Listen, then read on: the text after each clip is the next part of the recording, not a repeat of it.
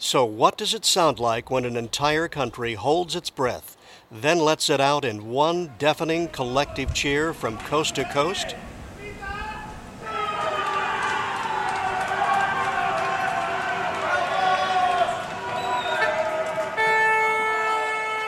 Well, that's how it sounded in my neighborhood here in Madrid last night as the final whistle blew and Spain at last became the World Cup champions.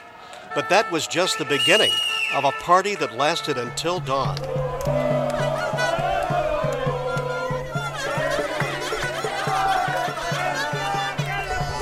It's the first time we are champion of the world and we are so happy and you can see in the streets everybody with the flags and it's a thing to make the Spanish people be more united. Uh.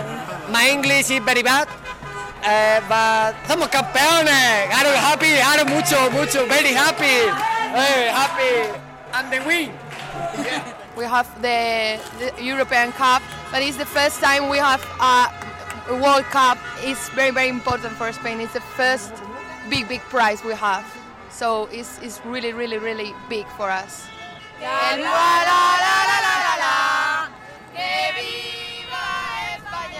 And now, on the day after the night of all nights for Spanish football fans, which is pretty much everybody here the last few weeks, we're stumbling onto the bus or into our favorite coffee houses or bars, hoarse and bleary eyed, a little hungover, but smiling. Definitely smiling.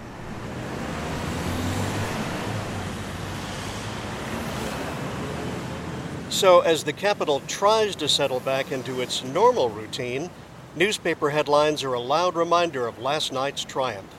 Proud to be Spanish, La Gaceta proclaims. The red rain, screams El Publico. And from here to eternity, cries out El Mundo. Yes, we are champions, says yet another. And still to come is a victory lap of sorts for the players this evening. Spain's soccer stars will be riding open top buses through Madrid, enjoying the love of adoring fans stationed at some of the city's most famous landmarks. Well, it's been a great summer for sports fans here on the Iberian Peninsula. Rafael Nadal won his second Wimbledon title. Alberto Contador is a favorite to win the Tour de France. Plus, motorbike star Jorge Lorenzo, he won the Catalan Grand Prix.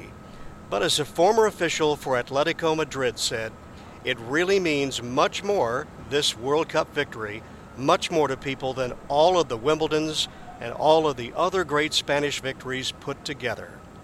In Madrid for Deutsche Welle, this is Rick Halton.